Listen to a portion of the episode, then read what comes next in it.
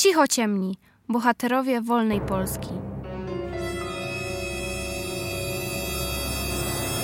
Operation Today. Zapowiedział wchodzący do messy Anglik. Today. To znaczy dziś. Było nas trzech. Szliśmy do samolotu raźno i wesoło, jakbyśmy mieli odbyć najzwyczajniejszy lot pasażerski. Zimowy wieczór zapadał szybko nad Anglią, pod dniu nieco mroźnym i wietrznym. Wiatr ustał. Niebo było zasłone chmurami. Czas odlotu odpowiedni. Pogoda niezła. Myśl go nie myśl. Jesteśmy pierwszymi zrzutkami. Dookoła był spokój. Leciliśmy samotnie, prowadzeni przez nasz spadochroniarski księżyc. Głuche dudnienie motorów przenikało przez słuchawki interkomu. Oparłem się wygodnie o miękki tornister z spadochronu. Siedzieliśmy na podłodze z samolotu z nogami wyciągniętymi przed siebie, obładowani sprzętem i uzbrojeniem, ociężali i nieruchawi, w białych, grubych kombinezonach ochronnych, naciągniętych z trudem na cywilne ubrania i zimowe palta. Było nam strasznie zimno, mimo że siedzieliśmy ciasno, jeden obok drugiego, jak najbliżej dziury wyciętej w dnie samolotu, tuż za komorą bombową. Zasnąłem, jednak nie wiem na jak długo. Obudził mnie dopiero natarczywy głos w interkomie. Gdy powtórzył po raz drugi, zrozumiałem, że to do nas. Wołam dowódcę skoczków. Wołam dowódcę skoczków. Over. Powtarzał nawigator, siedzący obok mnie. Dowódca widać również drzemał, więc szturchnąłem go w bok. Halo, to dowódca skoczków, słucham. Odezwał się. Spojrzałem na zegarek. Chodziła już druga. Minęło sześć godzin, odkąd wystartowaliśmy spod londyńskiego lotniska. Nasz powolny bombowiec dzielnie pokonał całą trasę wiodącą nad Francją, Holandią i Niemcami. A teraz zbliżał się do celu. Byliśmy już chyba nad Polską. Wszyscy byli zaspani. Z początku nie bardzo rozumiałem, o czym mówi głos w interkomie. Szła widoczność. Śnieg. Chmury. Astronavigation impossible. Pisk w słuchawkach przerwał rozmowę. Słucham, słucham. Upomniałem się. Jesteśmy nad Poland. Usłyszałem po kilku minutach w interkomie. Nabieraliśmy niezbędnej wysokości doskoku 300 metrów. Dowódca załogi, porucznik Kest, uważnie obserwował wskaźnik poziomu paliwa.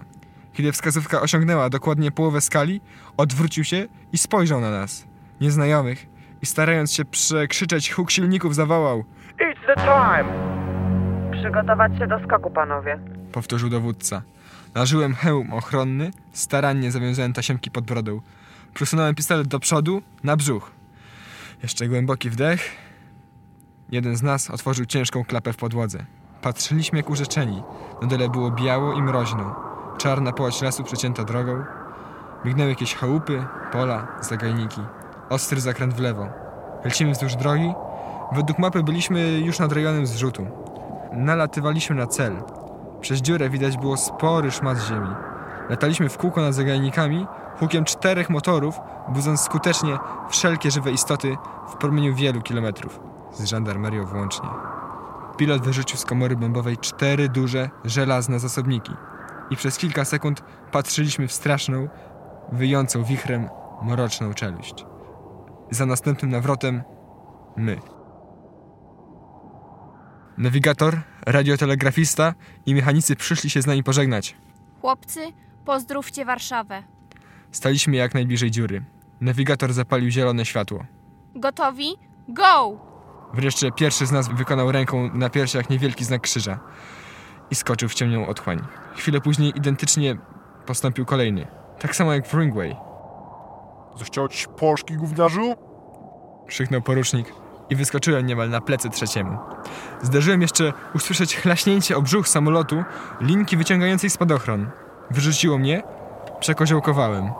Poczułem ostry pęd zimowego powietrza. Nie zdążyłem nawet pomyśleć, czy spadochron się otworzył, gdy mną szarpnęło. Płachta złapała powietrze. Kiwnęło mną jeszcze kilka razy, po czym linki spadochroną ustawiły mnie pionowo. Znów siedziałem wygodnie w taśmach. Byłem zachwycony. Niemal abstrakcyjnym zachwytem wobec wygwieżdżonego nieba, zalanej światły, światłem księżyca polany, małych sosenek pod grubymi czapami śniegu, wobec ciszy. Samolot nadleciał raz jeszcze. Na pożegnanie pokiwał skrzydłami, mrugnął światłami i zniknął za lasem. Została po nim cisza i trzy białe spadochrony rozstawione schodkami równo na niebie. Była to noc z 15 na 16 lutego 1941 roku.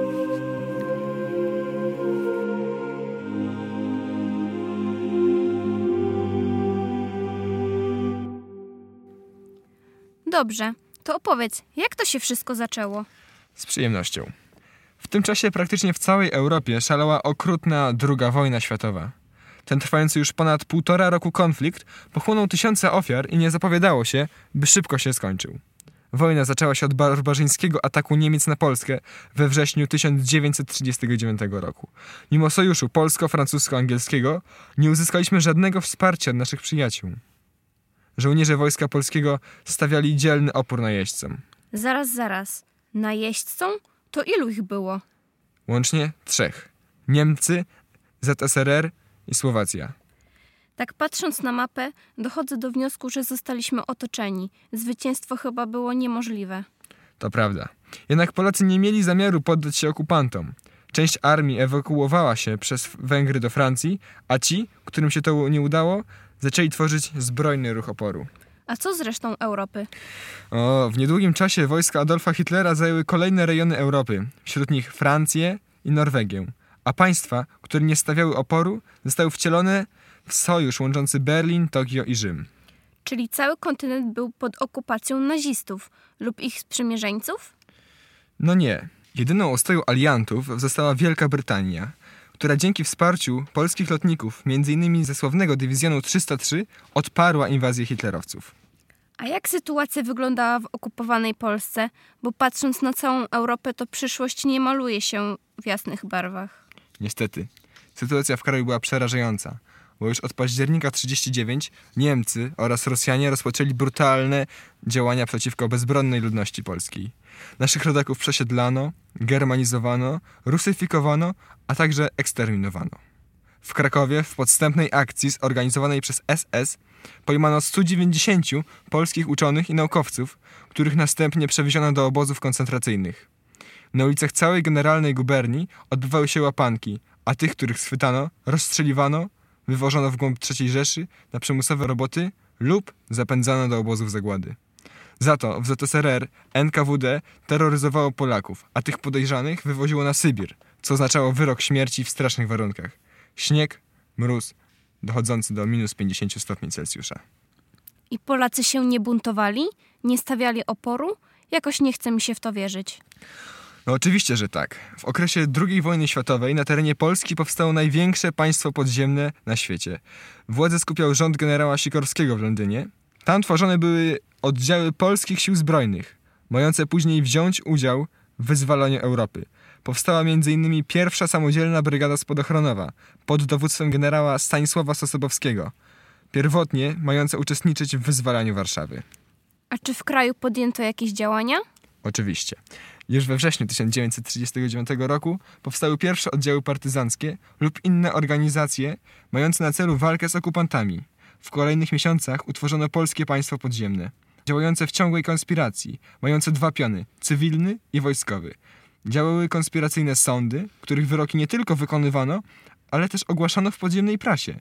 Ta zaś była fenomenem w okupowanej Europie. Ukazywało się około 1400 tytułów, z tego 17 wychodziło przez cały czas trwania okupacji.